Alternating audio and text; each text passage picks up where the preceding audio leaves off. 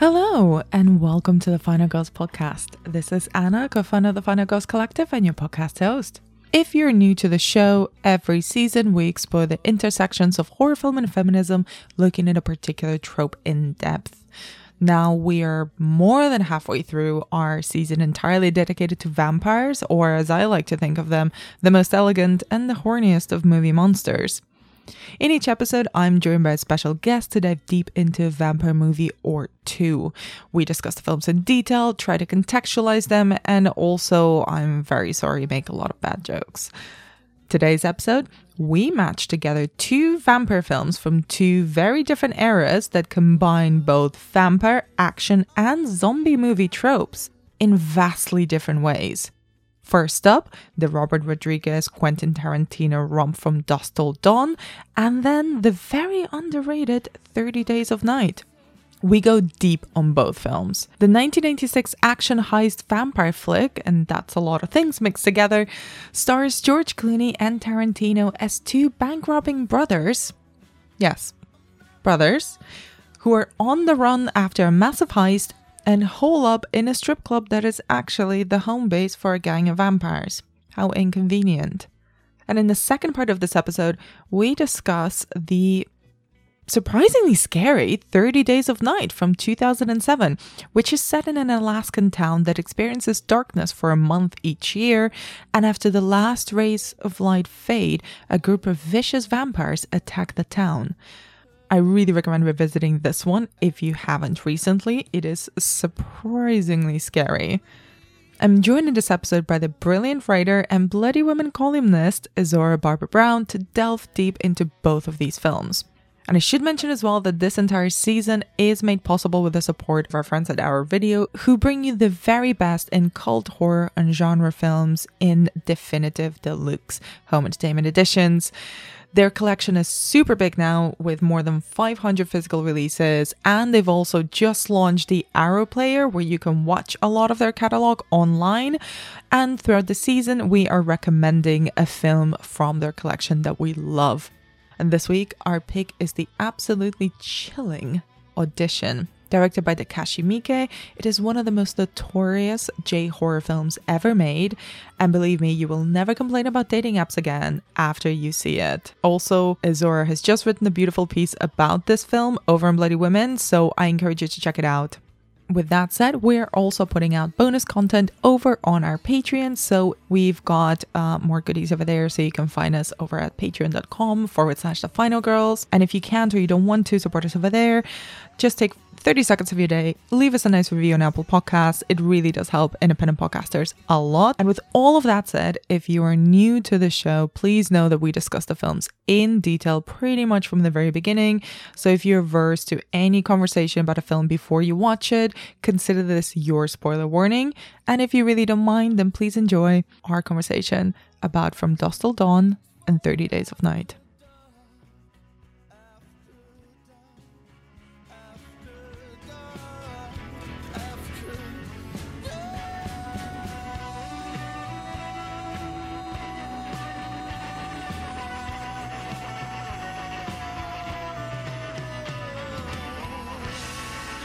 Welcome back to the podcast, Isaura. How have you been? I've been great. Anna, how have you been? I don't know. Don't ask me that. I'm okay. I know. Great is kind of me. I don't know. I just used to saying that, but I don't even know if that's true. I've been like, you know, I've been a, a hermit. yeah. I've been a tracksuit wearing sweaty hermit, but great, you know. Um, I mean, you know what? We have to respect the lifestyle. That's that's that's what we have we wear sweatpants, we watch horror films, we stay inside like good girls. Like good girls. This is what we do. um so Isaura, before we we go into chatting about these two films in particular that we're going to talk mm-hmm. about, um I wanted to ask you kind of about your own relationship with vampire movies. And particularly, like the last time we spoke on this podcast was for Bram Stoker's Dracula. It was. But what about kind of um vampire movies in general? So I have like, I would say of all the movie monsters, vampires are mm, least favorite's a wrong word. I find them the least scary Mm-hmm. because they're so often like very human and like able to be reasoned with. A lot of my experience with vampires comes in the form of like Buffy, Mm-hmm.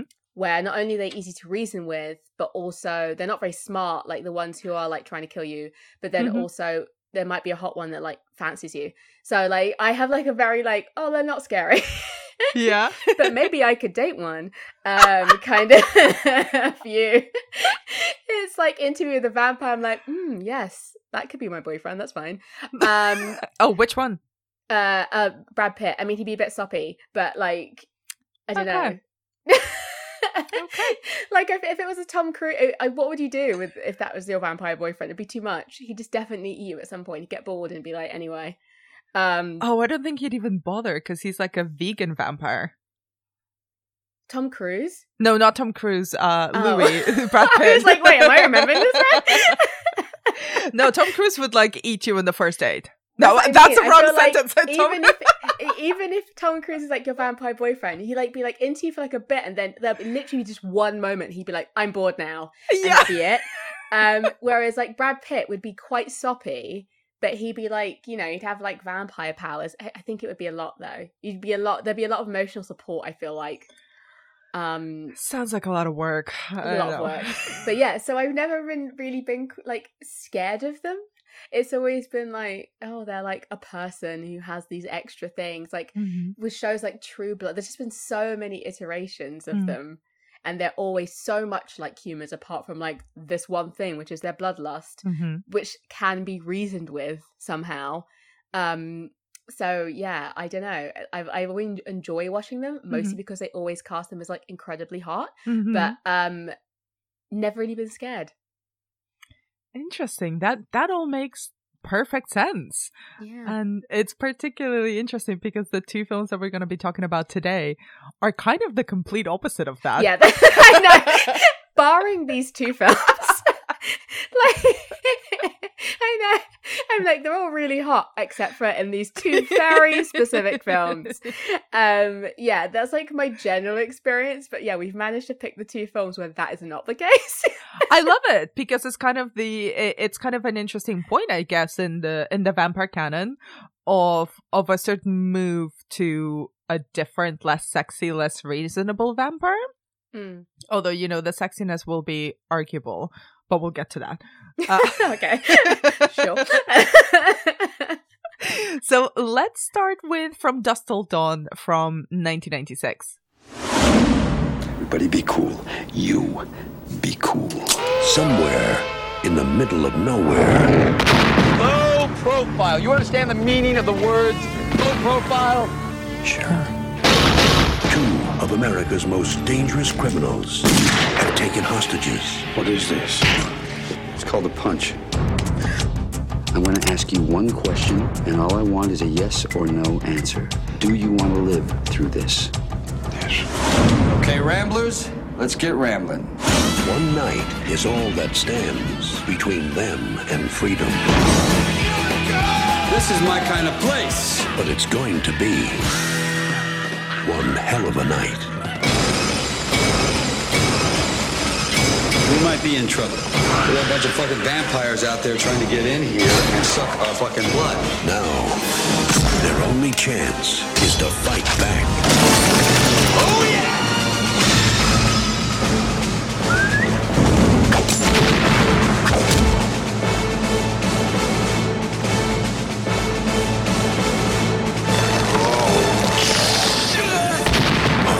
Harvey Keitel, George Clooney, Quentin Tarantino, Juliette Lewis.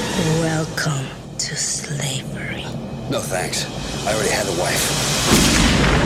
From dusk till dawn.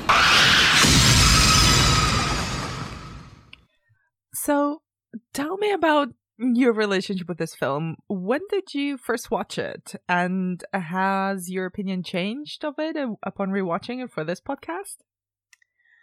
Um, I must have first watched it when I was a teenager, and it was one of those films for sure that I wasn't meant to be seeing. Hmm. But it was before, um, before like the internet, which sound make you sound like I'm hundred years old. But I mean, like the internet existed. It, I just mean before everyone had it on like their phones in their Mhm. home. Um, so like you didn't really know about films in the same way you do now. You don't really go, oh, this is this kind of film. Mhm. You know the name of it. You know you're not meant to watch it. Mhm. Um, so I went into it at like not at all knowing that vampires were going to show up. Mhm. Um, just watching it like, oh no, this is like some like crime caper where these like two terrible people have kidnapped this family and like stuff's going to happen, and then it goes left of that, and you're and it's like, oh wait, this is not what I thought it was. Um, I just remember um watching it and yeah, being quite anxious in the Mhm. first part because I thought like something terrible is going to happen to this family.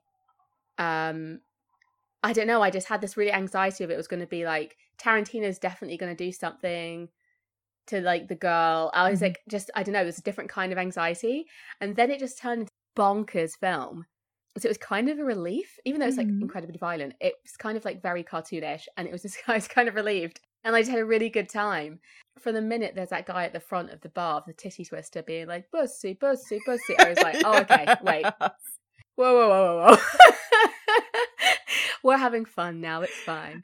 Um, but yeah, so that was my. So I just didn't know where it was going. So I was Mhm. just like, and like rewatching it, I'm surprised actually how much of it I remembered. I Mhm. hadn't seen it in a long time, Mhm. and I remembered a lot of it. Like the vampire stuff in it Mhm. actually was it didn't and none of it really surprised me but the first half like it brought back that anxiety like it, i was like it really Mhm. was like the first bit's awful like you're just like this is oh god this is really like upsetting this first bit like just oh yeah all the people they come into contact with you're just like oh no um You're so right. And I wonder if this is a good time to talk about uh you kind of alluded to it before that the two protagonists, Seth and Richie, played by George Clooney and Quentin Tarantino himself, are kind of very bad people. And not just bad in the sense of like roguish, where they are lovable criminals who are out for themselves and to get money. It's like, no, no, no.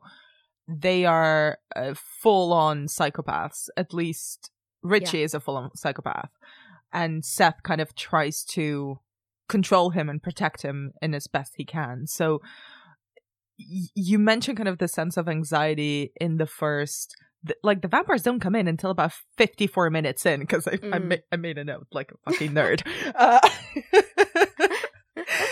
but what do you think of can you talk a little bit kind of about your impressions of of those characters and and the way that the first part of the film before the vampires come in kind of plays in a way uh, either as a thriller or as a horror film? Because there's quite a lot of bloodshed and and gore in the first half of the film as well Yeah. Well, I think it starts quite it's quite smart.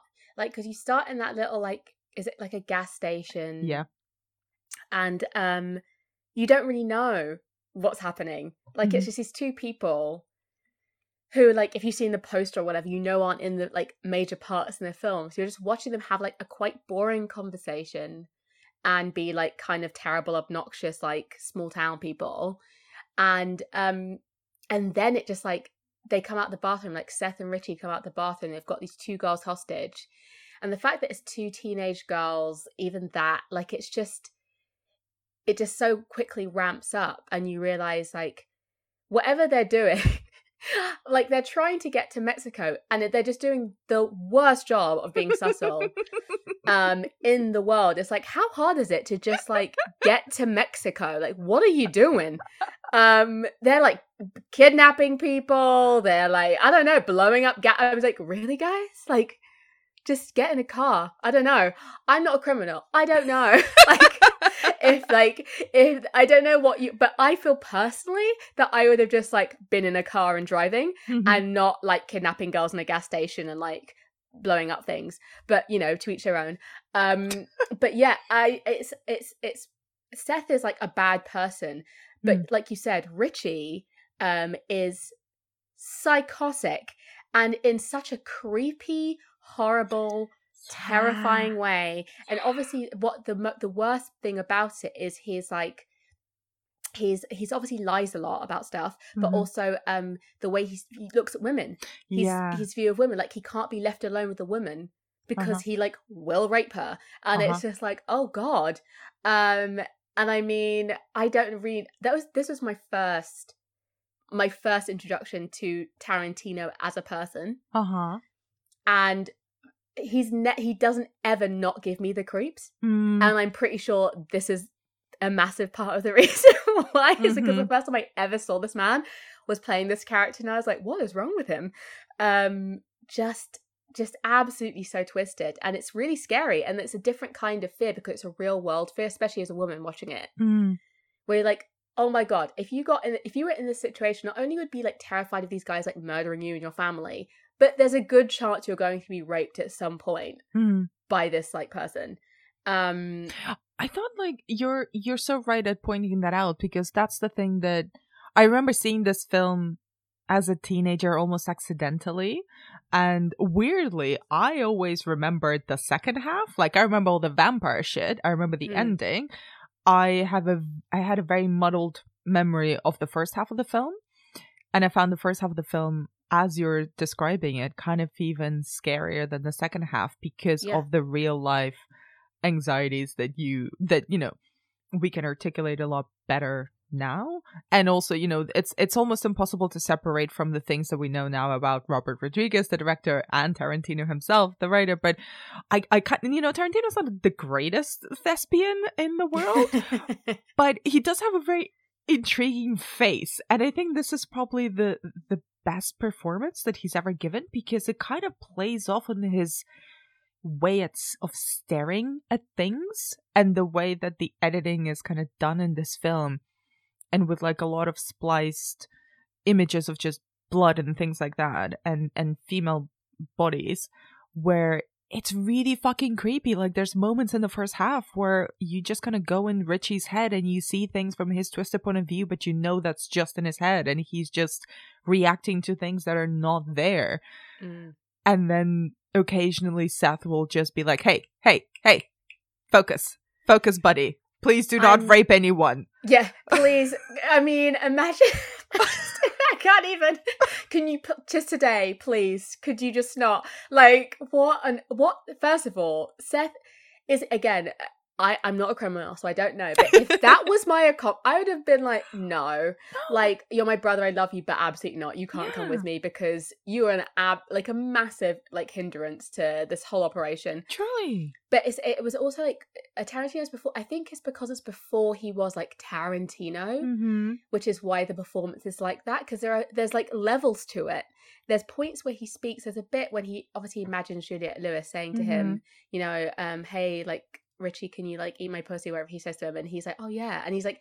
He responds so gently, and also when they're in the caravan driving, and he says to her like, "Oh, that thing you said, I will do that for you." Yeah, he says it so gently, which makes it so creepy So creepy. because you're like, oh, he really believes she said this, and he also thinks he's like doing her a favor in some Mhm. way, and it just gives you just a horrible insight into this person's mind. I 100% believe also that it was Tarantino's idea to have like Salma Hayek put his like her foot in his mouth. Oh, I Um, mean, come on. Like all the foot stuff in this film. I mean, I know. Do you know what? Oh, like like everyone everyone just, you know, embrace your kings, just go for it. There will be no king shaming in this house. But babes, we I mean- we know. We know how many shots of everyone's feet, every single woman in this film, like her feet are in, in, in like Like up close. up. cl- Why did we need those shots?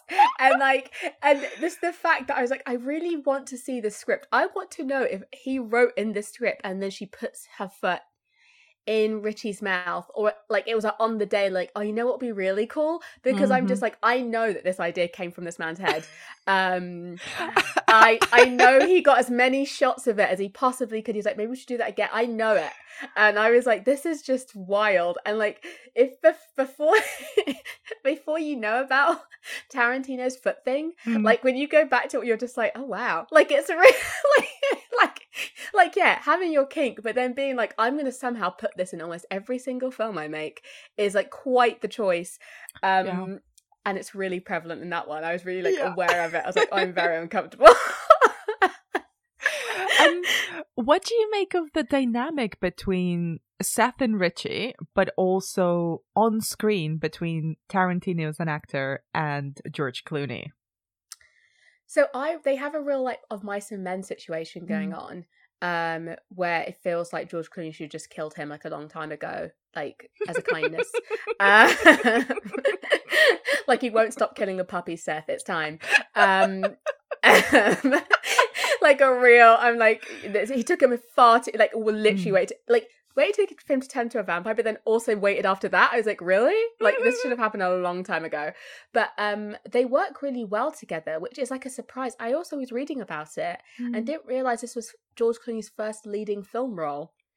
oh my god. Um, so he was like obviously in Mhm. ER, Mhm. and I think he'd done like maybe other parts in films, but this was his first leading. I was like, this is a real step away from it. So I think he was relishing playing this bad guy. Mm. Um, and I think it worked because because I think if it had just been George Clooney or anyone who looked not like Tarantino, there would have been almost it would have been that kind of yes, quite scary, but kind of roguish charm. Mhm. Um, that like especially George Clooney is quite famous for. Um, and it needed to be that thing of like it makes him monstrous as well, like by association. Like if it was just him on his own, he is quite handsome and charming and whatever. And it's like it. So I think it worked really well because you're like, no, you're part of this, and you're a monster, and you let him do this stuff, Mm. and you kind of mildly scold him, Mm. and then just carry on with your day, which makes you just as bad. Mm. Um, like you know what Richie's like. Why would you leave him in that motel room with that lady? Mhm. Like what on earth? So um I think it works really well. I think they definitely have yeah, that's all I could think of. as like oh, it's mice and men of mice and men. Um like it's just that very like that dynamic of the one person who's in control who's trying Mhm. to get them to all the places and then Mhm. one person who just consistently fucks it up um because they can't control something like fundamental about themselves. you're you're so right and like it it makes seth a little bit scary as well because he is even though he's presented having like some sort of semblance of a moral compass especially towards the end and especially kind of towards Juliette Lewis's character and, and that family um there is it's like how are you surprised? Like when he i i love the way that the scene was shot when he goes in and he finds the woman's body. I mean it's almost comical where he goes can we have one day? Can we have Yeah. one day when you don't do something absolutely psychotic richie can just one day. And it's like it's funny but it's also yeah but you immediately forgive him and you immediately uh, forget about the the woman who he's just butchered and raped and just gonna move on and keep dragging him along. And then you see him look that way at at another girl. You see him look that way at Santanico Pandemonium in in the titty twister bar. It's like come on like how many how many times how many Yeah. times And it makes you think how many times before this has Richie done it? Hmm. has done something like this and you're like you are still bringing this kid with you everywhere you go you're still like letting him have a gun still leaving him alone with people so this is like on you like Hmm. clearly he can't control himself so at a certain point that's just on you Hmm. like i mean honestly i just don't know what he was thinking at any point. like why was he there Let's talk a little bit about something you mentioned at the beginning about how vampires are kind of less scary because they're always like somewhat sexy or they have a personality like they're still human even when they're monsters. Hmm. So let's move on to talk about when the geckos and their hostages uh, arrive to the titty twister and like how that those three worlds kind of merge and when they find out that they're actually in a in a in a vampire club. Um, that's like first of all, that's the most chaotic bar I think I've ever seen. Like again, again, as a criminal on the run from all the Texas law and the FBI, Mhm, would you not pick somewhere a little less conspicuous? It's like, oh, let's go to this insane, massive, like biker trucker bar called the Titty Twister, where there's literally a man outside of it yelling pussy. But like, I just didn't. I was like, this is so chaotic. The, the inside, there's so much happening inside. I was like, how would you? I wouldn't even know what to do. Like, you just go get a drink and like sit down in this place. Like, it's and there's like food. I was like, who is cooking? Like, what's happened? Where is the kitchen? Very. I was like, because he's like, send a waitress over. I was like, there are waitresses. Who is the waitress in this place? What's happening? How did anyone end up here? It's just very confusing. um, it's just. also, what is the situation with the go-go dancers? Because he just like literally throws a guy off the table and like gently leads a girl down from the from the table where she was dancing. It's like, okay, I sit here now. It's like, how was this? I'm sure there's some sort of arrangement. Like, surely the you know the MC who was yelling about pussy at the front of the the bar is like, well, no, we've got a distribution of tables. This girl's over here. This girl's over here. There's delicious food, um, Mex- Mex- Mex- Mexican food in Mexico. Like, what? What is this place? Um, why is no one else suspicious the minute they arrive? Why is like, what is this? What's going to happen? Even the go-go, I was like, is their job literally just to be on like random tables, just dancing constantly, um, as like stuff happens around, like fights and like craziness happens around. I was like, this is, and it's they arrive in like daylight, so this is like daytime in the Mhm. bar. Yeah, so that already was like, what? Um also considering Mhm. that they um you know it's like so you find out, you know, that Danny Trejo is like, you know, he's a vamp as well and all that yeah. stuff. Why are they so weird about him coming to the bar? They're like very like, no, you can't drink it. It's like, wouldn't you just be like, yeah, great, welcome, all welcome. Come in, sit Yeah. down, here's your bottle. First Yeah. drinks on us. Like when you know you're gonna try and eat them all in like a minute. So like why are you being like so pedantic about the rules? I think it was just there's like so many weird things. It's like kind of running as a bar. It's like I don't know. I don't really know what's happening. Maybe, and I'm just thinking about this, maybe it's because they say that, oh, it's only for truck drivers. So it's like people who aren't connected. Yeah, and maybe it's because like they know that they basically can um take advantage of truck drivers Mm. like they're on the move maybe they're on a uh, probably on a job or whatnot so like there is it's a consistent sup- supply of food supply of victims and also it's usually going to be like people who are by themselves so they don't have like groups of people who can protect them or whatnot. Don't know. I'm like i'm trying to, i'm trying to put myself into the mindset of a of a vampire who operates from the titty twister Yeah, and it's also that thing of like, if it really was an issue, then I mean, surely you could just throw them out. Look at this place. hmm. Surely, like, like uh Seth and Richie aren't like the scariest like people. I don't know, like the scariest Hmm. people who ever like wandered into the bar. Um, it's just I don't know, but like I mean, they got there, they're fine, they let kids in. I love their biggest issue is also it's a trucker bar, not there are two children, but it's fine.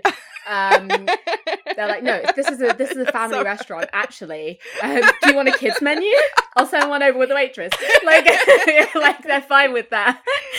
It's like, oh, are you a trucker though? Mm. Um, but like, uh, the vampires in this, obviously, Salma Hayek. This is also we we had a little messaging about this yesterday. oh my god So we talked about how George Clooney's neck tattoo i was very much part of my sexual awakening as a teenager. I i was like, what, what on earth? i think it was the waistcoat for me. What? It's like it's a neck tattoo and then when you take and you see the arm and you're like oh my god it goes all the way down.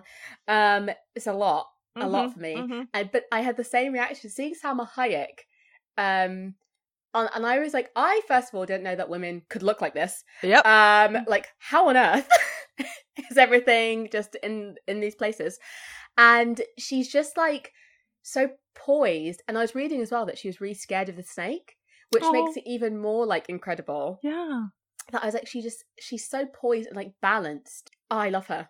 we need to talk about the scene in detail because Yes. not gonna lie, like I knew it was coming. So I literally I had to pause and I had to prepare myself mentally because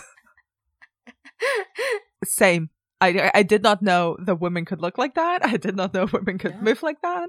And it still catches me off guard every time I've seen that scene or snippets of that scene or clips of that scene. So, um, aside from all the narrative stuff of what that means for the film, can we just discuss this this dance scene with Santanico Pandemonium, Salma Hayek? First of all, what a fantastic name. Oh, amazing. Um, I mean, if I ever like was a dancer anywhere in a club, I'm just stealing that. Like 100% stealing it.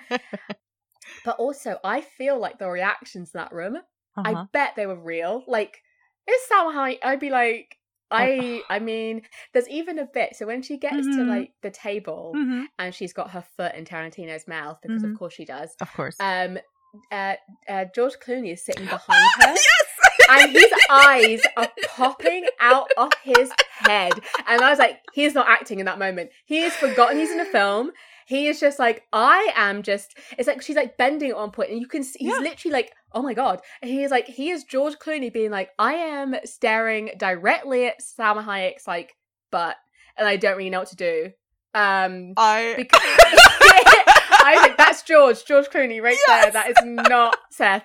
Um, it's so funny because I like, I mean, honestly, the same. I, I don't know what I do either. Mhm. Like, but it's just really funny that they've got on camera him actually just not really knowing. And then there's a second when it cuts back to him again. He like cheats a bit and like looks round her to look at Richie because like, because you you're losing it. You don't. You're like not acting anymore, and so you have to do something to like make your character not just be like I'm just staring at this woman. Also, um, it's I am beaming right now, Isaura, because I'm so glad you brought it up because I watched that scene twice, and the second time was just entirely focused on George Clooney reacting to having Salma Hayek's butt straight in his face, and he is like, "I what am I, what's happening?" Also, am I saying God? I don't know what is Yeah, going on. Quentin, Quentin, are you seeing this? he truly that man has forgotten his own name in there. He doesn't know he's in a film. He can't see the cameras. Like he is about to lose it. I he was just like I don't know. He is oh yeah, just absolutely not there anymore. He's like not acting in those moments. It's so good. Uh, but yeah, she's just she's great, and it's just. And I think the first time I watched it, that was one of the things I loved about it. I loved that she ended up being like this the vampire. She's like the, the Mhm. first person you see turn Yeah. and I love that that they made it this like beautiful woman Mm-hmm. who everyone's like mesmerized by, and then she's just like this vampire queen who's like Mhm. amazing. Um, I was really into it. Um, I love that it's like just her head that I think with her it's just her head and like her body still like Salma Hayek hot body. Yes, which was very weird because the like the vampification of the face and whatnot is you know like it's it's been around since the Lost Boys and it happens in in Buffy obviously as well, but here it's just like her head looks like a snake, but then it's Salma Hayek in a in a bikini. Yeah, and also there's no like through line with all the rest of the vampires. Some Oh, of them no. are just head ones. Some of them it's a full body situation. There's that one vampire who comes out who's like a lady vampire with her stomach all torn out and a huge merkin, like massive, like dangly merkin, like bush like area. I was like, where did she come from? Like, who was she before? Like, d- it's just like someone was just like, I don't know, let's just try it. Put all of them in the film. I don't know. Um, that's what it reads as. There's a band who's playing like the torso. Also, where did they get that? I was like, where, who made this? Where did they get it? Did they just make it? Because that looks fresh. So Mhm. when did they make this? Like, how quickly can you like make a guitar out of human body parts? Um, and then there's the rat vampire thing, like the kind of Oh my god, yeah, the rat vampire thing that happens at the end. yeah. And you're so there's like so many iterations of a vampire in this like just one bit. You're like, wait, what? like they're all so different. Um, just different, you know, from different regions or something. I don't know what's going on, but they're all like incredibly different. It does feel they just threw everything at it. They were like, we're not we're throwing anything. Nothing's ending up like being cut. They're just like they tried lots of stuff and were like, all of it. We want all of it in the film somehow. Um yeah, it's And- wild. So, what do you think of the way that vampires are presented? Because that moment with with Santanico Pandemonium where she shifts is where the entire film shifts as well, going from like a weird, very Tarantino esque, very early 90s Robert Rodriguez says like version of cool, which is basically mm.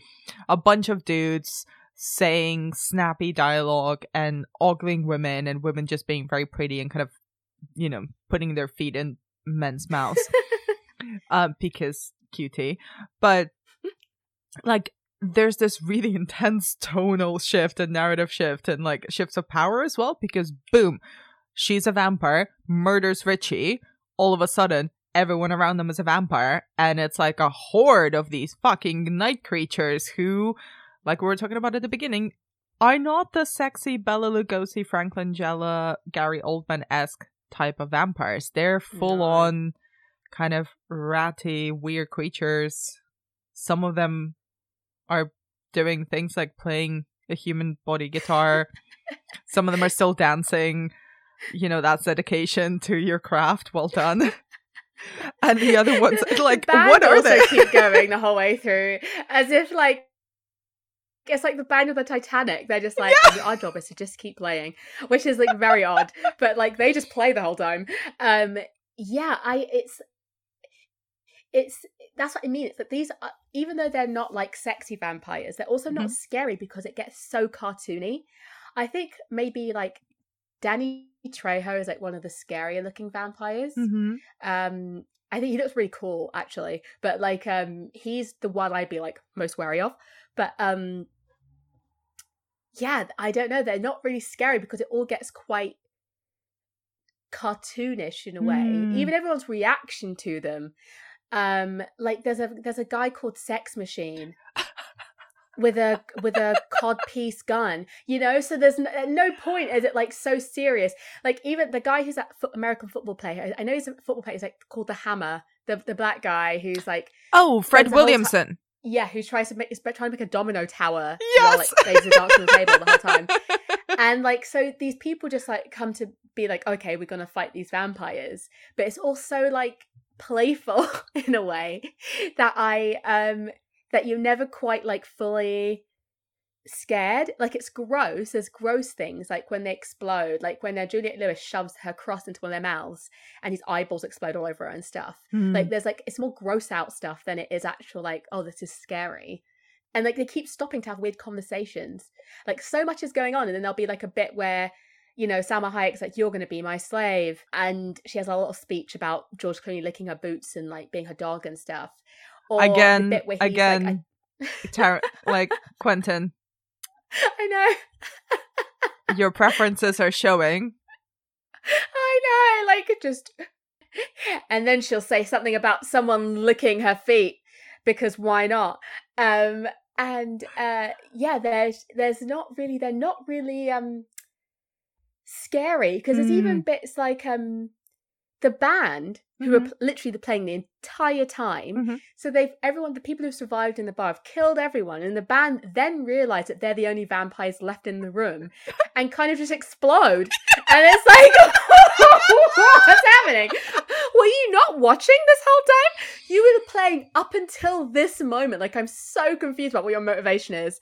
Um, so it just never feels like quite serious. Mm. Um, and the dialogue after that point also mm-hmm. doesn't feel like Harvey Keitel. I feel plays it like the straightest. Mm-hmm this whole bit like like he's he's the, the like the straight man in all of this. Mm-hmm. he's the only one who's like making real plans and making real sense. Whereas like george clooney is like seth is saying stuff like i don't believe in vampires. And it's like he's like taking a minute to have a drink and be like i don't believe in vampires and blah blah blah and this can't be real but this is actually vampires. And i was just like i just feel like i don't know i'd feel a lot differently in this situation. Everyone's quite like oddly calm mm. after just battling a lot of vampires and like um yeah i don't know it's just it's not really scary it's a lot of it's quite funny there are a lot mm-hmm. of quite funny deaths like the four the four go-go dancer vampires and the table legs yes uh, like um when uh the hammer like rips out the guy's heart mm-hmm. and then it's like the guy's not dead it's like no you haven't got it yet they're vampires um mm-hmm. that's not going to work um the the the cod piece gun is always great Oh, Sex um, Machine. Sex what a great Machine. Guy. Yeah. Even that bit where he introduced himself to Juliette Lewis, he's like, "Oh, I'm she- what's her name? Kate, Casey." Kate. Uh, her, char- yeah, and she's like, "I'm Kate." He's like, "I'm Sex Machine." It's like there's like jokes. Yeah. Yeah. also, I love Sex Machine. I think he's such a riot because he's also like quite polite, I guess. Yeah, he seems like quite a nice guy. I also love like they've kind of like posited truck drivers as these really odd characters. I'm like, he's just a truck driver who happens to have this thing. Um, like I just love that they're like these characters and like they just they drive trucks, but they're also like these very specific like weird men um who come to this bar who have just, or I guess have turned up for the first time because I guess they've been before they wouldn't be alive. So um yeah, I don't know. I just I just think it's like part watching it this time, part Mhm. of me was almost like because the band is playing this whole time and it is chaos, Mhm. like the whole all the fights happening at the same time, it's like chaotic. Mhm. Part of me is like, I wish it was louder. I wish it was more of a cacophony of like Mm. I wish I kind of almost wasn't almost wasn't time to take a breath. That it was just like manic because the band's actually quite even though they're playing the whole time, it's really quiet the Mhm. music Mhm. and there's like lots of dialogue, like like bits of dialogue or jokes and stuff. And I'm like, I kind of wish this was just like madness. I mean, it is, but like I kind of wanted more. Mhm. No, I, yeah. I, I see exactly what you mean. And it's like, it never gets fully relentless, does it? Because No. even when they're, the whole kind of horde, it, it kind of comes together and tries to attack them and eat them and kind of is killing characters left, right, and center. And it's just basically the Fuller family and uh and Seth left to do I love the little, you know, let's make vampire killing tools montage. I know. it's like guys, you you probably have been in here 15 minutes. There's no fucking way you would have gotten all of this done. And bless the water. Convenient, Mm. all the stuff they had available. Yeah, all the time they apparently had. There's like literally vampires trying to batter down the door, but okay. yeah. So so what I want what I was wondering um about what do you think of the way that the Fuller family work within the film? So I kind of love that like they're quite a sweet little family before Seth and like well like you know when everything's happening.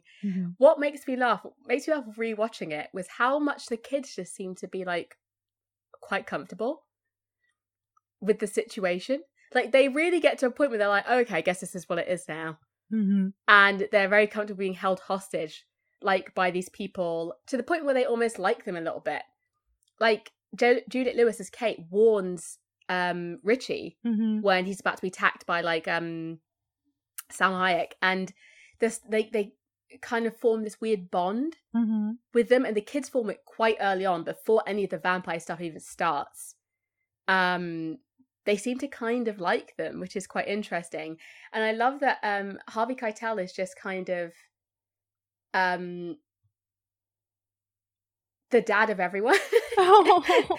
he like fathers he's like like giving like you know seth's done talking to and like giving him little life lessons along the way Mm-hmm. um to make him take himself more serious like i don't know it's just it's really interesting but he's the only one in the family and in the whole film who's really seems to understand the gravity of the situation and what needs to be done like the whole way through he's like oh okay this is what like there's a bit the bit when they're in the camper van and they're trying to get go across the border and his son's like we have to tell them and he's like no like they literally have a gun to your sister's head in the back and he's just always got his head screwed on even at that bit when they're in the club and the t- and he's he's been bitten he's like we have this amount of time Mm-hmm. before this and this happens and he just makes like very quick decisions that are like very smart Mm-hmm. um so yeah it's just like i mean they just really the boy didn't really have his son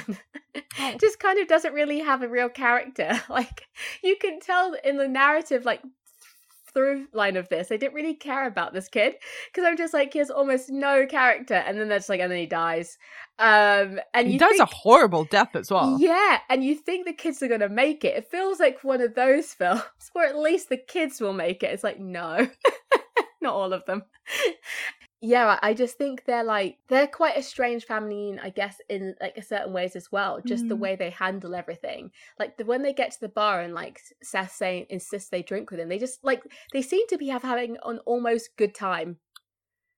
Mhm. um, the kids at that point. Which I mean, I'd be shitting myself. So I don't know.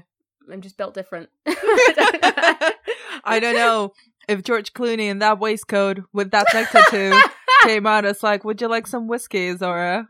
And would you like to fight You some vampires what? with me? Okay, and a way to call my bluff because you're right.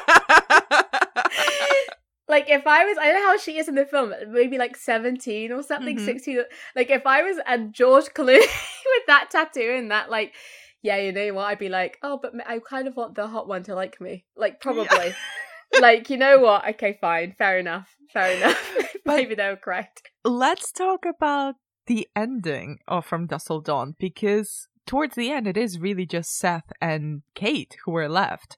And Mm. it's, you know, uh, to and all aside, Seth is not like an asshole who is at all in the in the film. I think the uh, it's again, it's the bar is so low. It's not even commendable. Like this is just No. It doesn't try to force us to think that they're that they're romantic interest because they're fucking not. Like this is an adult man who's a criminal and this is a Mm. teenage girl whose entire family has just been slaughtered by vampires. This is not a romantic pairing in any way shape or form. Like you know, teen girls like crush on a tattooed George Clooney aside, perfectly understandable like what do you think about these two characters um being the last one standing and and the ending of the film I think it's almost like unexpected. Like I Hmm. think it's one of those films at the beginning. You were I I said if you've never seen it before, you wouldn't pick out those two characters the ones who make it mm-hmm. necessarily. Um so it's quite interesting choice. Um and yeah, I think you're right because it's when she's like, "Oh, do you want company?" Mm-hmm. it's kind of implied that if she went with him, it would turn into that kind of weird. And he says he says something like, "Um, I'm an asshole, but I'm not a fucking asshole." yeah Um, i'm a bastard but i'm not a fucking bastard that's it. Yeah, and it's just like, um, yeah, because it would be weird. But I'm also aware that I'm like, you could have dropped her off somewhere.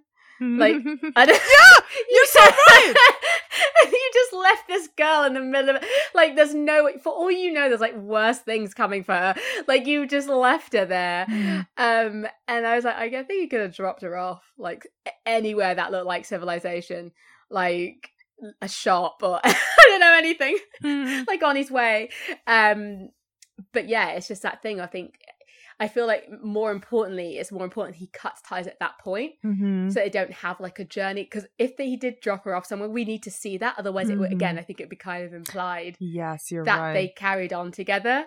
So it needed to be that like actually no this Mhm. is the end for that. But also for her i don't even know i don't know what kind of therapy she'll need after this what she's even gonna do because it's kind of like she seems kind of okay Mhm. like at the end but i'm just like i don't know what is this girl going how is she gonna explain any of this what's she gonna do there's no way she's gonna be okay that's like a No. fucking decades of therapy that you're gonna need and like in therapy that you're like what you what are you even saying in that therapy session?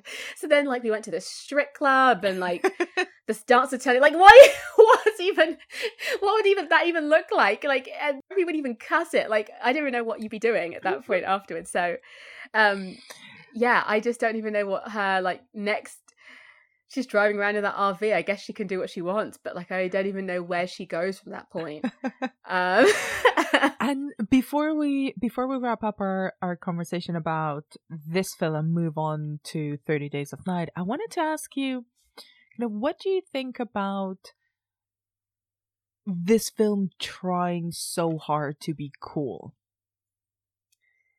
Um, I don't think it's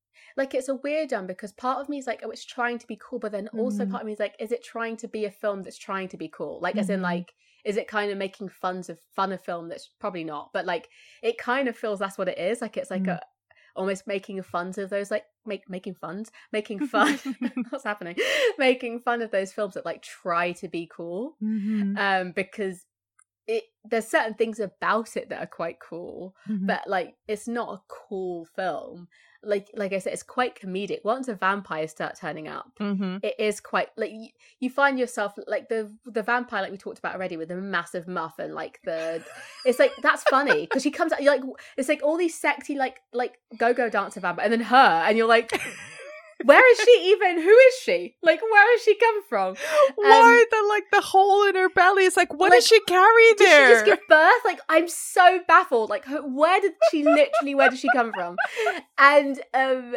and there's stuff like I don't really buy the vampire lore of like they have all like very stereotypical things about vampires. There's like sunlight, garlic, Mhm. Holy water, crosses. Mhm. I do not buy that. I if you hold two guns together in a cross shape, that's the same as a cross. so there's like stuff that's just like, mm. like you, it's never like lets you take it very seriously. Mhm. So part of me is like, I can't, I just can't. I find it hard to believe it. after a certain point they were hoping that people thought it was cool. Because I was like, surely not. Like this is not serious. Like if you could just hold like two guns up as a cross and then also use them to shoot vampires, like what is that? No. And also Um, just reveal that an an- ancient Aztec uh, Oh, temple the has been repurposed as a vampire stripper club called the Titty Twister. to Lord Tragazin. And I just I love that that reveal at the end. I absolutely because I'm just like I love that apparently none of this is visible.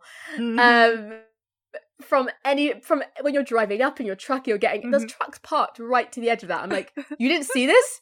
When you were like getting out of your truck you weren't like, what the fuck? Like there's a massive ravine full of like truck parts and like a fucking ancient temple. No, didn't didn't occur to you.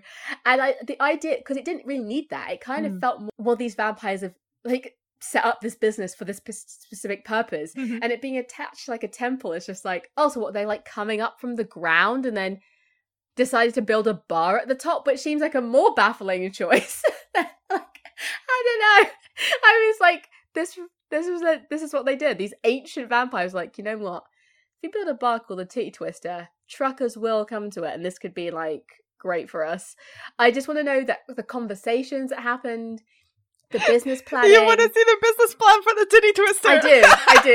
I want to see them like designing the sign, um, like making choices again, like deciding the menu. Um, Mhm. because I will never get over the fact I forgot that I just that line it just makes me laugh so much. That Danny Trejo's like the best food in Mexico, and it's just like what food? What food is being served here? Like I just don't even understand. Um, so I just love that they had this like this gaggle of vampires, Mhm. and then um, oh, what's her name again? Salma Hayek's Santanico Pandemonium. Fantastic. Um, that she was like, oh, and I'll dance. yes, also, You I'll have a snake. yeah. I'll wear a great. I'll be really sexy for no reason because they're already in our bar. So it's not like we need it to like mesmerize people. They're already there drinking, and we'll lock the doors. But I'll be sexy and dance to the snake, and then we'll eat everybody, and we'll just do that every night to the end of time. Like I just, I would love to be in that meet- meeting, like in one of the little temple rooms before they decide to like build this bar. Like, how do they get the word out? It's kind of off a little off road. It's not even on the main road. So I'm like, how do they advertise this? How does everyone know about it? Like, it's just, I mean, Oh fascinating. God. I love it. I love it so. So that's what I mean. Like, I was like, it's not cool. I, do you know what? As you're describing it, I'm just seeing it in my head as an SNL sketch where it's just a, you know, like a, a very basic corporate meeting room and all of these characters, including Like, Santanico the- with her snake oh. head, Danny Trejo's character, Cheech, Cheech Marin as the MC pussy guy who was like, oh, Right. guys, I've got a great idea. I've got a great idea. I've got so many pussy puns. I'm just going to stand outside and I'll yell that. all of them. There won't actually be any pussy available. But you know, I'll just do that. And then also just like what what are the other names I thought of before? The titty twister. Um and also I love that he snitches. Like the MC comes in and like is like, yeah, that one like hurt my hand and my nose. It's like again, why would you do this um at this point? Like, why are you like snitching? What they're already in the bar, they're going to be eaten at some point why are you running in and being like they hurt my hand? Like i was just like this is you're very confusing. It Very feels confused like on vampire. one hand they're like trying to actually run this business like, like seriously?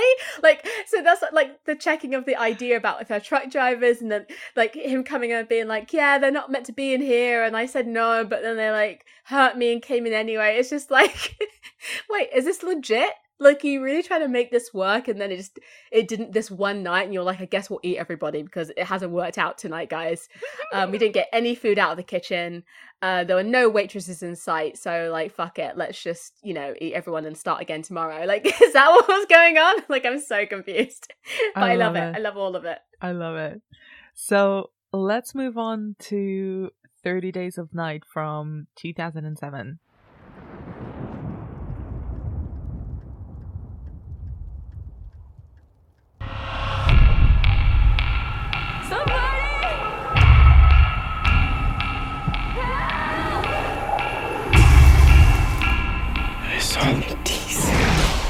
Like vampires, you know? Vampires don't exist, Jake.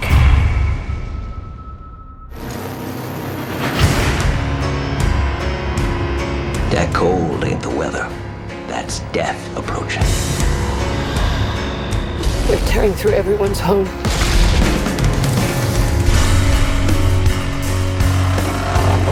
We can last a month.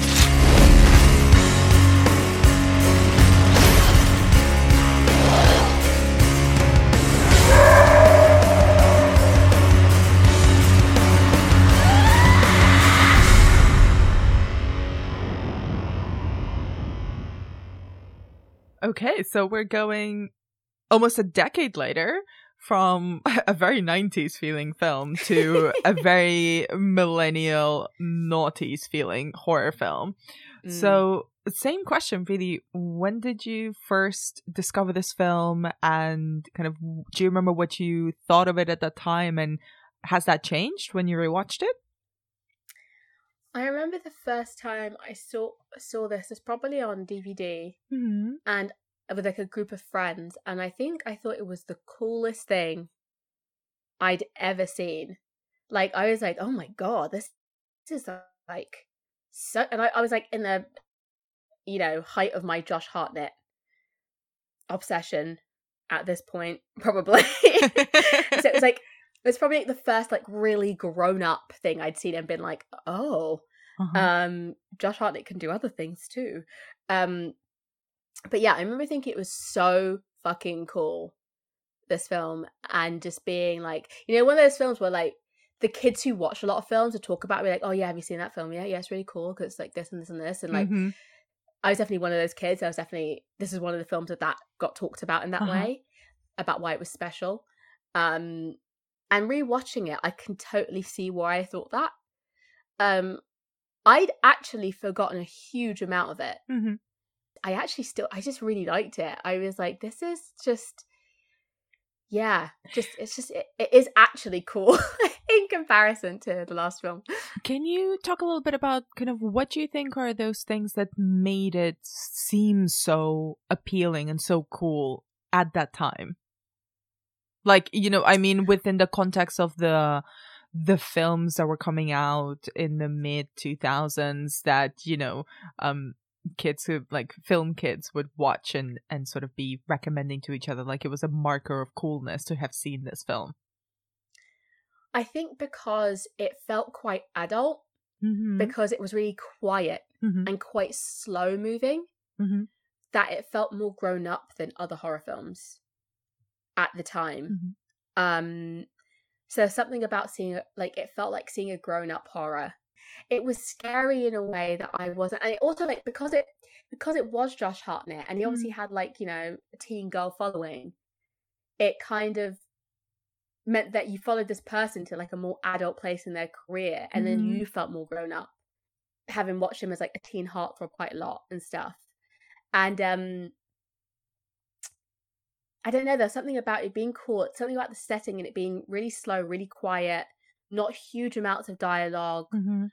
um and it being quite gory but in a quite like um brutal way in a not cartoony way at all in this really dark brutal like it was really sad a lot of parts of it are really sad just really like like traumatizing um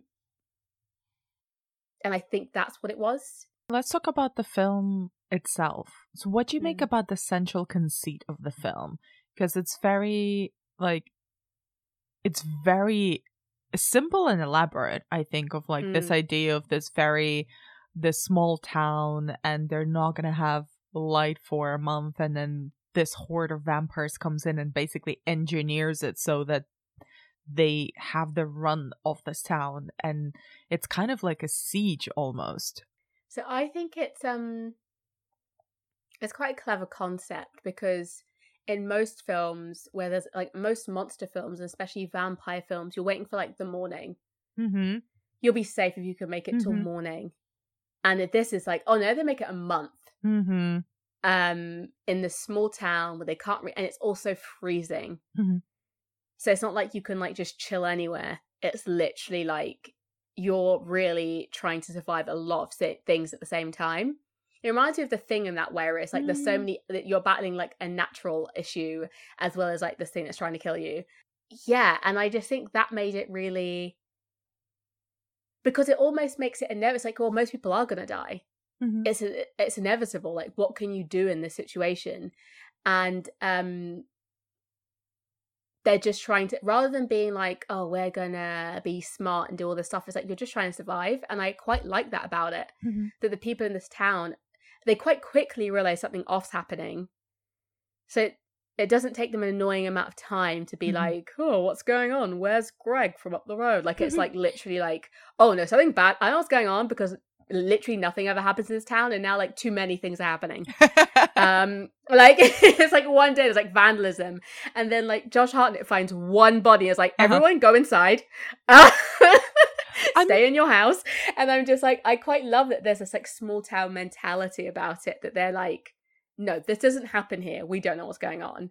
But yeah i think i think it's quite clever. I had one i, I am curious about there's a bit where um she says they don't serve alcohol in this period of time uh when it's like the 30 days of night mm-hmm. because it's like too, like, it's bad for people Mm-hmm. to like be and i wonder i want to know if that's true this is like a complete segue but i'm just really curious about like there's stuff like that which feels like detail Mm-hmm. about the way of life for that people there even that it's already a hard time Yeah, uh, that's that's a really good catch. It's kind of like I was actually going to ask you what you thought about the the community, so the town itself and the way that all of the characters play off of each other.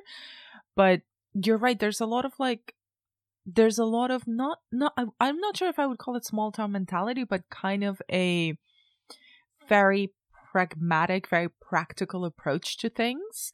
And that alcohol thing, I think, is also a way of sort of self-preservation in a way it's like okay we're we're you know not hibernating we still need to continue doing stuff but we know that this has a negative effect so we we're going to protect the community by not allowing this it's like these self-created social norms and rules that they have made up because they know what the experience of say having 30 days of night of no sunshine no sunlight means for not just human beings in general but for that community in particular and it's like those little hints at everyone's backstories that Mm. are not necessarily you know overly explained i think that you know the the relationship between josh hartnett's and melissa george's character uh eben and, and stella is pretty explicit and it's the you know the central point. Is like oh they're going through a divorce or they're separating whatnot. So like the tension is is there from the very start. We're giving that info. But there's a lot of stuff as well in the background that's happening that i found the makers of this film clearly put a lot of thought into the characters and into the the world that they were building. It almost felt like a film that feels like it's adapting a video game Hmm. and I mean it in a, in a in a positive way. I know that video game and cinematic adaptations get a lot of shit, a lot of flack from people, but video games have the possibility of creating worlds that are much larger, that are not just um that can be very very expansive, even if they're not necessarily you know the core focus of the narrative or whatever. And this kind of feels like that, where there's a lot of stuff that is built into the logic of that world. Yeah, it, I think you're right about like so. Well, yeah, when I say like small town, I feel like it's that thing of like, oh, it's that place where you know everyone knows everybody. Mm-hmm. And the reason they react so quickly is because it's like, this is unusual for us, and we know this. Um, they know how everything runs. There's a million people. Like when Melissa George's character is trying to get to the airport, Mm-hmm. and she calls her like there's there's people she can get in touch with. Like everyone, do you know I mean? It's just it's not that Mhm. feeling of like like a stranger in that place Mm-hmm. is really unusual. Everyone's a, like so when Ben Foster like wanders Mhm. in, everyone's a little bit on edge already because who are you? Mm-hmm. Um, what are you doing here, especially at this time? Mm-hmm. Um, so this yeah, they already make this kind of world, this kind of world with edges, like that that that, that nature has formed that they didn't have to create, like the writers didn't have to create. You see what I mean? It's like there's an edge to this world. Like there's there's there's no way outside of this space of it. Um, if you run for long enough, it's not going to do you any good. Mm-hmm. Um, and I think that like it makes it all very insular Mm-hmm. and very like close. Um, and even worse, that's what I mean about the sadness in it. Even worse because every person that dies is someone you actually know. Mm-hmm. No one's anonymous. It feels like almost in this in this story, like it's it's it's someone that this someone else knows. It's someone's like family member or friend or whatever, and it's just makes it all the more bleak and all the more like harrowing. Mm-hmm. So I think yeah, it's it's really cleverly done. And let's talk about the vampires because they're like they send in this stranger played by Ben Foster, and Ben Foster playing the creepy weirdo is a whole, you know, staple of I mean, naughty cinema. Love but Farrell Ben Foster. we have to we have to love him. But what do you make of the of the vampires and the way the way that they're designed and the way that they're um that they operate when they're slaughtering this poor town? So I'm going to completely backtrack on my original statement, and I'll say that this is the only time I think that vampires in a film have ever scared me Oh wow! because they're like animals. They're Mhm. not. They're not. Yes, they're wearing people clothes, but they can't be reasoned with. They always look terrifying. They don't like wear their human face. The rest, like it's like Mhm. no, they're really fucking scary.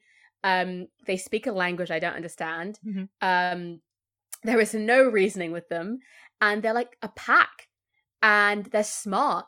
And I like that we don't we don't see them for quite a while. Like we don't get a good look at one of them for quite a while, and I quite like this. They're working initially like before they're comfortable, like showing themselves fully. They're working initially undercover Mhm. and like snatching people and like disappearing into the shadows and stuff. But also I just um they have plans. Like they send a girl out to ask for help as a bait. As Mhm. bait, they, they send Mhm. her out like walking down the street, like to get people to come out or someone to come out and find her. And I was like, they're clever Mhm. and they're really, really hunting in a way that I think is taken away from a lot of other vampires. That they're animals. This is what they do. They're good at it. Um They're like sharks. and yeah yeah and the lead they have they have a pack leader who's um te- danny Danny Huston. absolutely terrifying Mm-hmm. Um and just commands this like he does he barely moves Mm. and he just is like doing that like i mean like that like that stare with those like black eyes half the he's so scary um yeah, and i i just think it's i think it's done really i think they're done really well I found them really interesting because, like, for some, like, just talking about the way that they're designed and stuff, it's it's so. I also kind of, I think I had a very different image memory of this film in my mind because they are really scary because they've got that sort of animalistic Nosferatu esque design where Mm. they're very very pale in a like really chalk white kind of way. The eyes are black. Their teeth are all of their teeth are pointy not just you Mhm. know they're they don't have fangs. All their entire jaw is like made out of fangs. And they've got these very long fingernails and stuff and so like you mentioned they don't shift into vampire mode. They're always that way. And it's almost like the human bits of them have completely disappeared through I don't know an evolutionary like process because some of them not not so much Danny Huston's uh, pack leader, but some of the other ones kind of have sort of inhuman features, so slightly distorted human features, like the woman who is essentially his lover.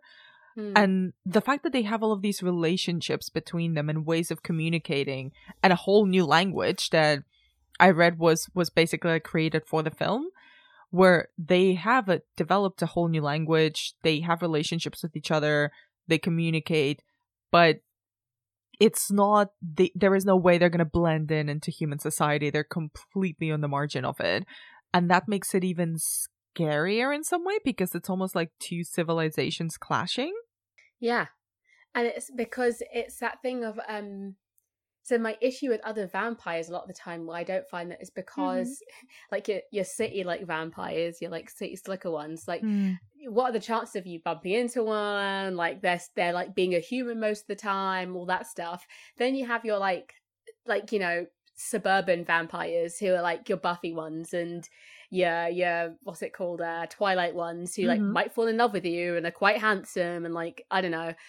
And these feel like these are like wilderness vampires. These are Oh, like yeah. in the wild. Like they are monsters. Everyone is Mhm. fucked because they're really good at what they do Mhm. and this is all they're going to do. They're, they're, they don't have like I think there's a lot of vampire films. where They have like a big grand plan, Mhm. and these guys are like, no, we're gonna eat everyone. That is the plan. Like that's it. It like kept making me think of Buffy. I was like, they, the, those vampires wasted so much time, like being in like lairs, being like, let's do this thing, let's end the world this way. It's like you just been eating people. Um, and it's like that the, the difference is just like no they've arrived they have Mhm. this plan this is Mhm. what they're going to do and you're fucked like they've even been smarter they sent ben foster in initially to cut you off they know Mhm. what they're doing they've done this before and i just yeah i really like that about them that they're not like they're not humanized in any Mm. way. Yes they look vaguely human but they're not human and we're in no way meant to believe they are at any point. It's like Mhm. no they're they're monsters they're animals. They're gonna like kill you any way they can. There is nothing you can say or do um to stop them. Um yeah. And on that note, actually, you you mentioned that this you know this actually scared you, uh, unlike most vampire films. What do you make of the the horror of this film and how it uses violence and jump scares and gore to to make vampires like quite vicious? well i think um the way the vampires kill is actually like a lot of the time is fairly quick or it seems Mhm. quite quick they kind of hack and slash and, and feed and move on um so that violence for me wasn't particularly it was like expected and i was like okay like Mhm. they are moving like pack animals they're like just like burning through like this town and these people but um it was the points where the things that really affected me i think there's that one scene where josh hartnett has to like chop off his friend billy's head Mm-hmm. because he's about to turn. And those are the things that really like, oh god. Like that is they show quite a lot of that. You see his head like half hanging off. And it's just like quite brutal. And I Mhm. think those violent moments where it was someone killing someone because they had to were worse Mm-hmm. than than um than any of the vampire violence actually. And the fight that um once uh I mean we haven't got there yet, but once Josh Hartnett like turns himself Mm-hmm. and is fighting like the lead vampire guy, Marlow. that's like actually quite attractive. Um I was is like not the word I was expecting you to I use. was like, oh, half half turn Josh Hartnett is okay by me. Um, um, it's quite a hot fight. I was like, oh my goodness, he's so strong. He like punches a hole in the man's face, but like, uh, I was like, goodness. Um, I do remember that. I was watching it like, oh, okay, this is a good look for him. Like black eyes and like bit roughed up. Um, but also the I think the scariest thing because they make it to almost the the like they like most the, the few of them make it to the sunrise after the 30 Mhm. days but a lot of them make it through quite a lot of the time and what really freaked me not freaked me out but really like threw me was just like they're freezing they're Mm, also freezing and they're fighting something that does not feel the cold mhm. and there there are so many things against them. I'm like, you would just be And honestly, I would just it's so cold, I won't be there anyway. But like if I was, if I was by accident there, I was like, I would just die. If if they're like we're in freezing conditions, it's gonna be black for 30 days and vampires attack, I'd be like, I'm I'm it's over. I'm finished. like I'm not even gonna I'm like, what am I gonna do in this situation? Like truly what am I gonna do? I'd be like, and Josh Hartnett's character has asthma, Evan has asthma. And I'm just like, what are you doing there, man? Why, why are you living in this town with your asthma pump in the freezing cold, trying to fight vampires? I'd be like, no, it's over for me. I'm, just, I would just walk out into the snow and just like fall asleep in a snowbank. Like, I would not be fucking with any of this. I'm like, they are. I mean, they're braver than I am, but um, because it's even stuff like there's a one guy who drives that big um they keep using words for machines that I don't understand in that film. Where I'm like, I don't live in this town. I don't understand what the machine is. But they um they he drives a big machine into a house. Yeah. And he's like, You're not gonna eat me, and he blows everyone up. Mhm. But then he doesn't even really blow himself up successfully. So they still like he like steps on his head to kill him. And I was like, this is brutal. Like even the people who are trying to be like, I'll just like end myself and end someone at the same time, don't even do that successfully. Billy, um, Eben's friend, tries to do a little murder suicide and completely fucks that up. Like kills his kills his kids and his wife, and then he's like, "Oh, then the gun jam." They're like, "Yeah, Billy, because there's no other way you could have killed yourself." Like, at what point? Did, it's, I think we're like halfway through the month at that point, in the month of darkness. So like, so this whole you've just been sitting in a room with your dead family, and you weren't like, well, the whole point was a murder suicide, so I'll just kill myself some other way, I guess. You just sat there like, oh no, that plan's out now. The gun jammed. so I'll just, I guess I'll just be alive and like, then signal to someone to come save me. It was just like, what the fuck? like everyone, like no one's. I just, I mean, I'm criticizing him, but honestly, I wouldn't have handled it any better. I don't know how you handle that situation. I'd have lost it so early on. Um, yeah, it's true. And I think that's what scared me as well. Like the situation, I was like, Mhm. this is fucking hopeless. This is bleak. Like, what do you do? And aside from the fact that he looks dreamy with blackened eyes, what did you make of of Josh Hartnett's character of Eben, who's uh like believably or not the sheriff of this town? I know. this this incredibly hot guy just moved up here and became sheriff. It's all fine. I think at the beginning, his hotness is slightly marred by the fact he's quite like a pini- like a nitpicky cop, mm-hmm. and you're like, Evan, like have a like relax, have a day off. Um, he's like, you know, driving around doing his job. I'm like, what's happening in this town? Like when stuff starts getting vandalized, like vandalism is the first thing that happens, right? Mhm. When they know something's up. I'm like, vandalism happening is like a big deal in this town. You do not need to be driving around as much as you are. Um, if that's like big news. Mhm. Uh, if like something being vandalized is like, oh god, that's very strange. So he's like take his job a little bit too seriously. But I like him. He seems like a nice, nice enough guy. Like, I guess who you'd want to be your sheriff. Um, in that town. He does like classic sheriff stuff, like when Ben Foster's like harassing the lady in the diner and he's like, um, leave the lady alone, buddy. Like calls everyone buddy and like was all very nice about all kinds of things. And unlike a lot of cops in a lot of like horror films, just catches on so quick that something's wrong. Mm-hmm. That's true. Which yeah, which is a relief. They don't waste a lot of this film trying to just like figure out what's happening. They're like, something bad's happening. mm-hmm. Let's do what we can. Mhm. And there's like quite a quick um reaction to all of it. Mm-hmm. And he does make quite good decisions as far as what he tries to do to keep everyone safe. Mm-hmm. If everyone listened to him the whole time, a lot of stuff would have probably gone better. To be fair. You know what? This it's. Thank you for pointing that out because throughout the whole film, I was thinking like, would I pay attention to Josh Hartnett as a sheriff, as a figure of any authority? And if I'm really honest with myself, the answer is no. Really? I do whatever he told me. We're very different people. I'd be like, yeah, you're hot, but uh, no.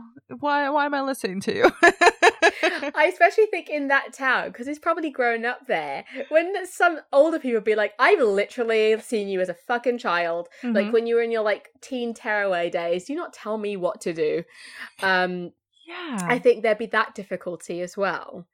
Um, yeah. So yeah, I don't know. I I kind of like the casting of Josh Hartnett because I don't think he has that gravitas as a performer where Mm. you'd be like, I'm just gonna do whatever he says. I'd be like, mm, yeah, but I'd like to hear a second and a third opinion maybe because I don't trust this guy. and it's also like um I think it definitely works in Josh Hartnett's favor. This is quite a quiet film and a quite a dialogue light Mhm. film. oh yeah! Oh my god! I think that definitely um, helps him. Um, there are certain actors who are like, mm, if there was a lot more talking or a lot more to do.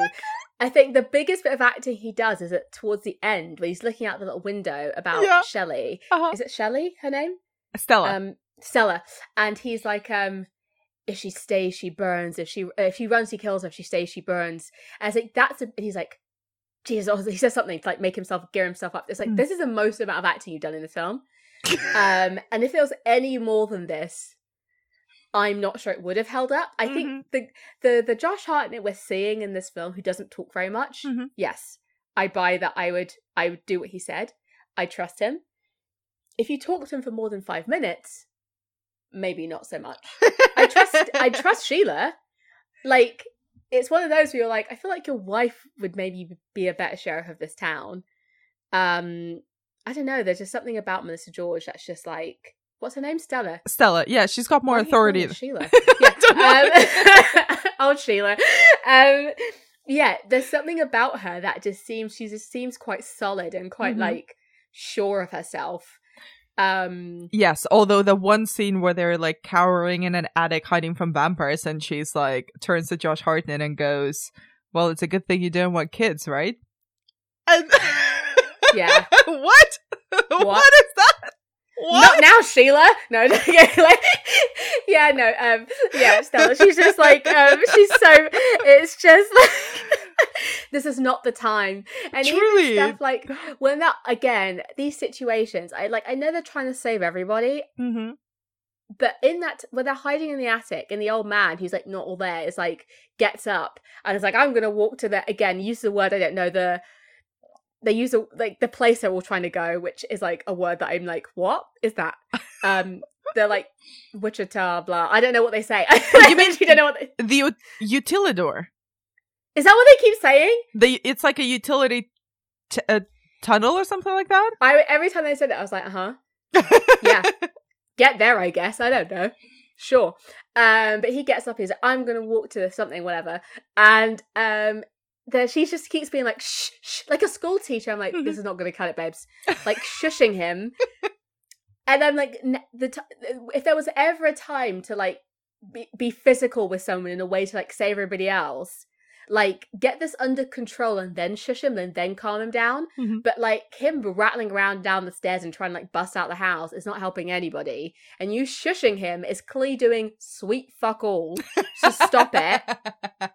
Yeah, and then yeah, some of the decisions people make, I'm just like, you've seen the situation, right? Again, I just if I was again, I don't know how I'd end up here by some terrible set of circumstances. If I was in that town when this was happening, um, if someone wandered out into the night, I'd be like, well, that's them gone, I guess. I don't know. Like I I would be like, everyone else keep quiet. Like, no, I'd be definitely hiding on my own Mhm. for a start because I'm like, you can't trust anyone. Mhm. But like, if someone, what I wouldn't be like, oh no, let's try and get them back. I'd be like, that's it for them. They've made their decision.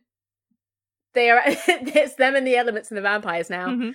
We can't help them. Nope. Um, everyone's like far nicer than I would be. Um, in in that situation. We have to talk about we've talked a little bit about the violence and the vampires and Eben, but can we please talk about the final confrontation between Eben, Josh, and Marlow, who's played by Danny Huston? It's so good because up until that point, Marlow's like, I've got this. Like, I'm not even. He's like Mhm. putting blood in his hair or oil in his hair, whatever he puts in his hair. And he's like in his coat, walking around, being a boss of all the vampires. Just like, we've got a plan. Let's send this girl out. Let's do this. Let's set the whole town on fire. It's going to be great. Um, and then Josh comes out and he's initially like, this fucking guy. Like, he's just like, okay.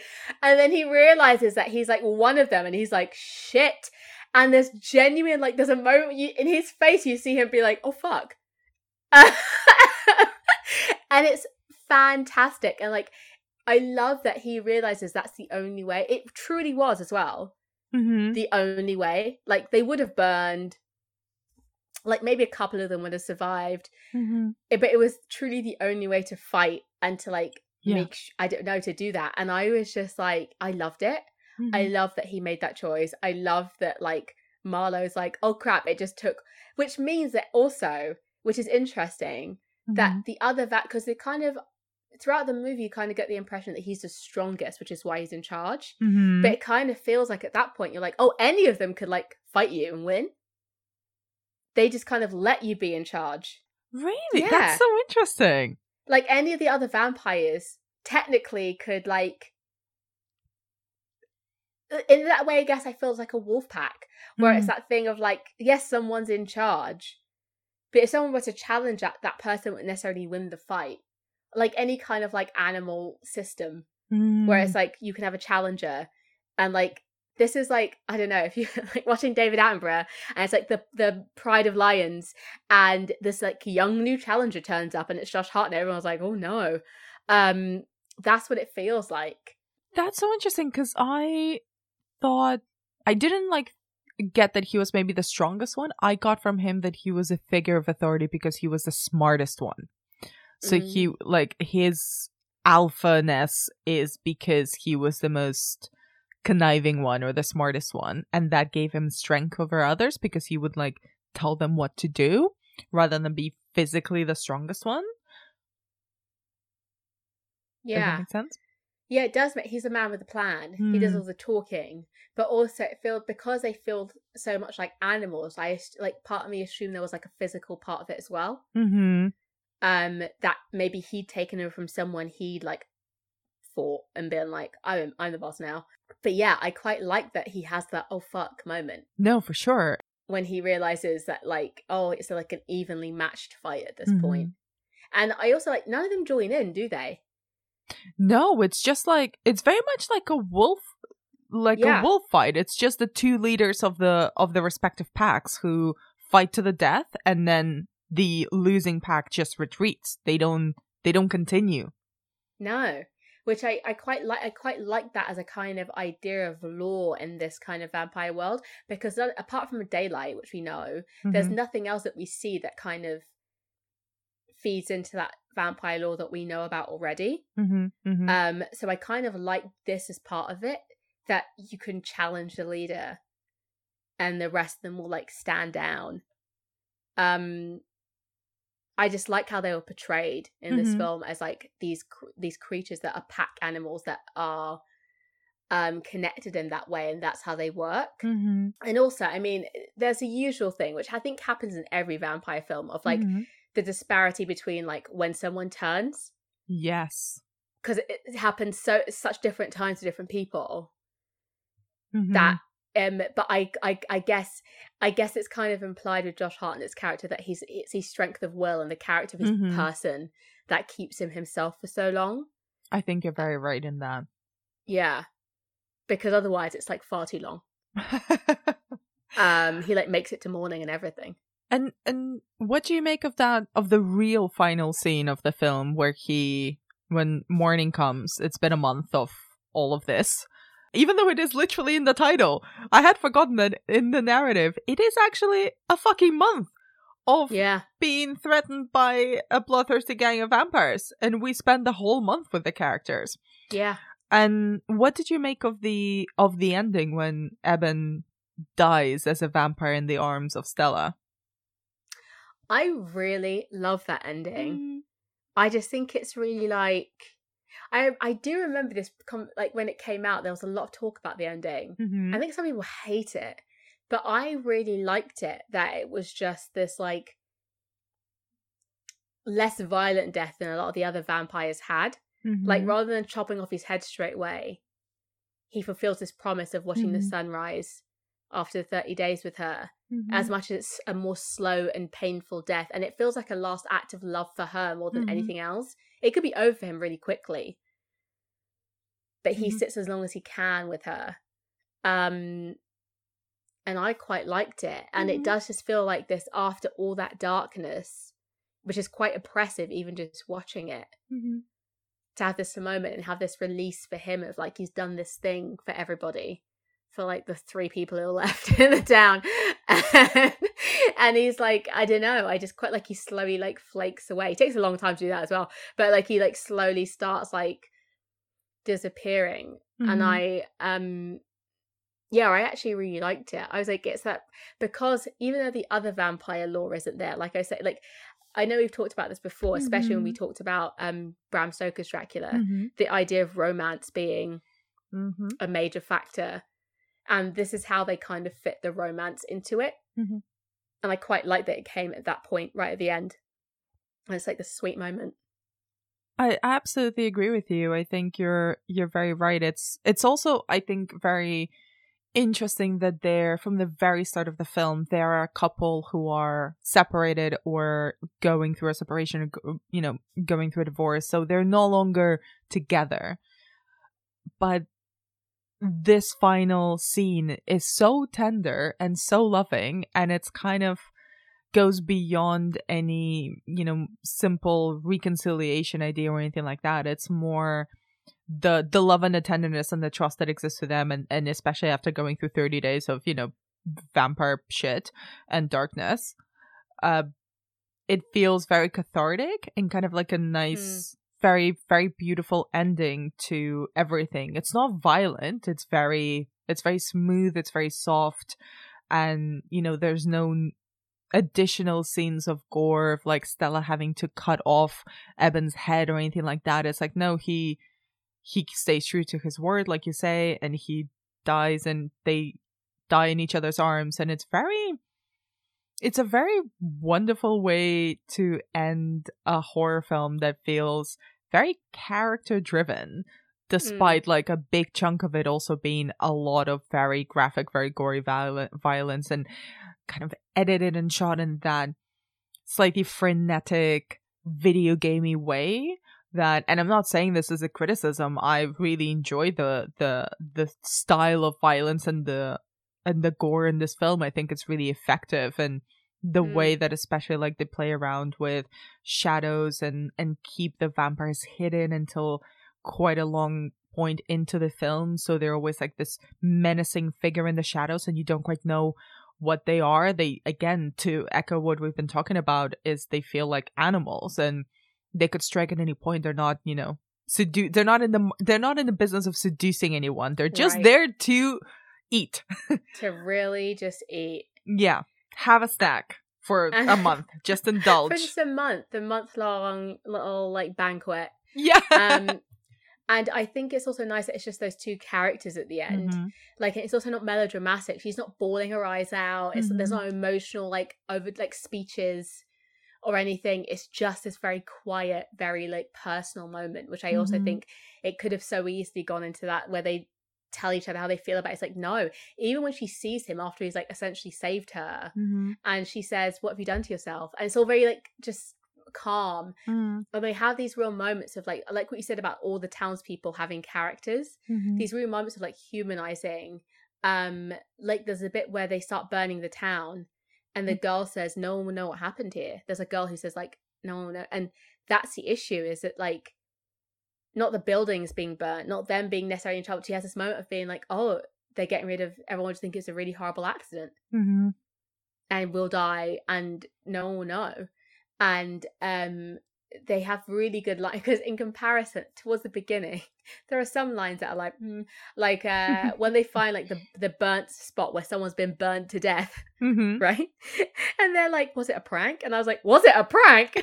Like what prank could this be how is this how is this quality this is how what like it's just really like um there's like there's moments at the beginning where you're just like like when there is too much dialogue in this film it's like no Uh, and there's a bit where like um stella's trying to get home like she's Mhm. trying to catch a flight out right before the darkness descends Mhm. and they're like the i think it's billy who's like why don't you stay? Like, why don't you tell us what's happening with you and Eben? And and she's like, oh, I got bills to like put through. I got my plants need feeding. I'm like, those the what? Like, like that's your main concern. Like, it just feels a bit like so. It's better when they don't talk so much because I was just like, Mhm. you've got plants. Like, that's your reasoning. Um, and it's also that thing of like she gets hit like on the way to the airport. Obviously, her target car, a car gets totaled. But I was like, why weren't you knowing what happens? hmm Like, if you miss this flight, like as in like it's going to be thirty days a night in a small town with your strange husband, would not you? I would have been at the airport. Like, I mean, fully, uh, like four hours, like ready to go hmm she I'm what she's doing. I'm like, why what what's happening there, babes? Like you should have been there. Like why how did this even happen? Um so it does feel like kind of some when there is too much dialogue or story, and once say once once it gets past that point, it feels really well done. It feels just like a nice little insular little thing that um works really well together and you really feel like that struggle the fact that you can't eat there's just so many things working against them like vampires and the cold and like lack Mhm. of food. Hmm it's just so many things and they're trying to get to the ecuador place. What is it called? The, the the utility, the utility place. i'm just never gonna know. They say it so much as well and i was like what is that? The uti- utilidor. utilidor I don't know. I've never heard that word being used in English. And they use it about 50 times in this film. It's like, you're saying this like everyone knows what this is, and I don't. Um, and even like the some of the cars, he says that when he's trying to tell everyone to go home, like Josh Hartnett's character, Mhm. and he says, um, have you got a, is it a Jenny? A, a, a definite type of like snow car or mobile or something. But the way Okay. like he says it like everyone, I'm like, what is that? Why does everyone have them if they live here? It's so like there's so many things. Where I was like, I kind of like that. I kind of like it's like you really made this film in this town, and it's like, well, you don't know what that word. You should look it up because we're not going to explain it to you. Um, you should just it's just their way of life, and you have to understand it. So I kind of like that they didn't explain it, but I was just like, what is that? I wonder. Very interesting. Um, and even like what I was saying about them, the diner waitress saying that they don't serve alcohol Mhm. during that period. I'm like, they don't really go into it. I kind of like that they created this world where they give you a little snippet of information Mhm. about how they live, but then don't go further. Um, but yeah, some of the words I just didn't learn. I was like, I don't know what that is. But um, yeah, it's I, I I still really liked it. I really liked it a lot, actually. And just to to wrap both of these films together, um, and start wrapping up our conversation about them. One of the things that I found really interesting about this film is that I think that they both borrowed quite a lot of tropes and stylistic uh, visual cues from zombie films Mm. almost much more than vampire films. And I was wondering, what do you think? How do you think they sort of combine vampire tropes and zombie tropes in these two films? Well, I guess the zombies, like the the tropes that come from zombie films, like in uh, From Dusk Till Dawn, it's kind of the idea of barricading yourself in somewhere, Mm-hmm. um, which isn't always a vampire thing because they're the kind of ass- assumption with vampires they can get in, or that that's not really going to help you, and it's not brute like brute force they're really using to get Mhm. to you in the first place. Um, it's a lot smarter than that a lot of the times. So they're barricading themselves in a bar and like arming themselves with stuff to like kill the vampires, having this very specific set of tools to kill them in the first one in From Dusk Till Dawn. Um, and it works like because you hear the bats outside it's like the idea of it being less of a it's because it's vampires that we're going to die it being a more it's because there's so many of them that we're going to die which is obviously a zombie thing a lot of the time where it's like it's not necessarily like because zombies are so good at killing you it's because there's it's just a sheer mass of them Mm-hmm. um and i actually think it works really well um especially in the first one in that situation if you're on the top of like a temple and there's endless amounts of vampires about to turn up that Mm-hmm. actually works quite well the idea that actually you could you're going to be killing them and not just killing them Mhm. like the fact that they have to go around stabbing the ones that have been bitten, which is also quite z- zombie-ish, like killing it before they turn, Mhm, which isn't mhm. necessarily something you always see in a vampire film because usually it's not enough that it's not being bitten and you turn. Mhm. There's a whole situation involved of like drinking of their blood and like or there's like a whole ritual thing. It's like a choice a lot of the time in vampire films to Mhm. turn somebody. Whereas in both these films, I think in the first one it's if you're bitten, in the second one it's just coming into contact with their blood Mhm. like getting their blood in you somehow. So um the turning's a lot different. And I think it works to make it scarier Mhm. in the sense of like you're always kind of in danger because if anyone in your party has been bitten or is like infected, then they're going to turn as well. Mhm. Um and in the second one, I guess it's the fact that they spend most of the time hiding. Again, I think in vampire films there's a lot more like fighting and immediately Mhm. like it's like oh there are vampires let's fight them rather than like let's try and hide for a month and hope we make it Mhm. um so there's that thing that idea of and there's the stuff even when they go to the um the uh market in 30 days of night to get Mhm, food to get mhm. them they, there's a snowstorm they manage to go out and get food and there's a little girl which is annoying that she talks actually. I kind of wish she didn't because it's a lot creepy when she doesn't but she has that line that's like do you want to play with me too? It's like oh this is annoying. But um it's the i there's i feel like there's in almost there in so many zombie films there's a scene where someone goes to get food and there's a zombie somewhere in the aisle. Um like that like they didn't know was there who comes running out. Mhm. And and it kind of feels like that so it feel, kind of feels like it borrows because 30 days of night doesn't have very many jump scares Mhm.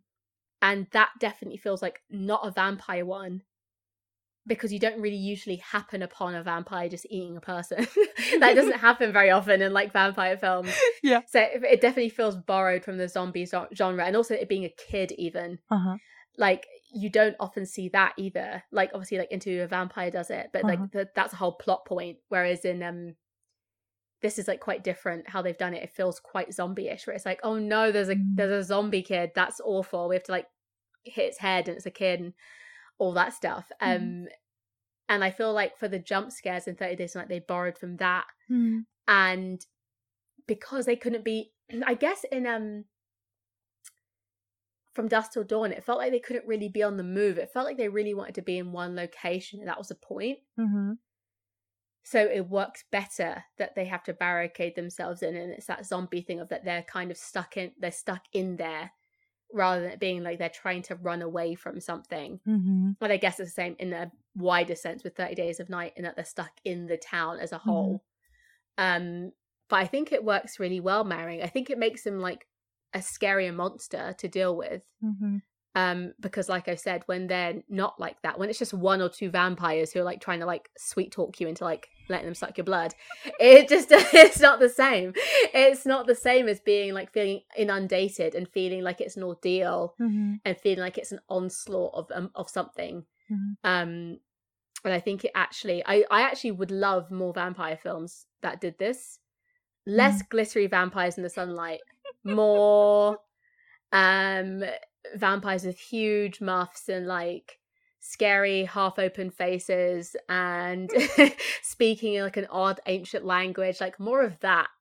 Um because i think you know it is a, a far scarier way to look at them as an actual monster which i don't know why we spent so many years in a film trying to make them seem more like people and like giving them souls and making them quite sensitive and stuff it's like no no like i don't want it I, I want them i mean sometimes i want it let's let's be real sometimes i do want that but like um like sometimes you want them to be really scary and i think we Mm. haven't done that in quite a long time I love it. What a what a great note to end on, Isaura. Um, where can? Sorry, my brain. Thank you so much, as always, for your time and for all the stuff that you pick up on these films. It's it's genuinely always such a pleasure to hear. And where can people find more of your work online? So I you can find me on Twitter at Izara underscore BB. And uh, you can find my monthly column on the Final Girls website under the Bloody Women section. Um, it's called Bloody Perfect. It's every month. And uh, yeah, everything else I announce on my Twitter page, any other writing I'm doing, or my Instagram, which is at Zarasaurus. Yeah, you can find me there. Awesome. Thank you so much. Thank you. It was so much fun, as usual.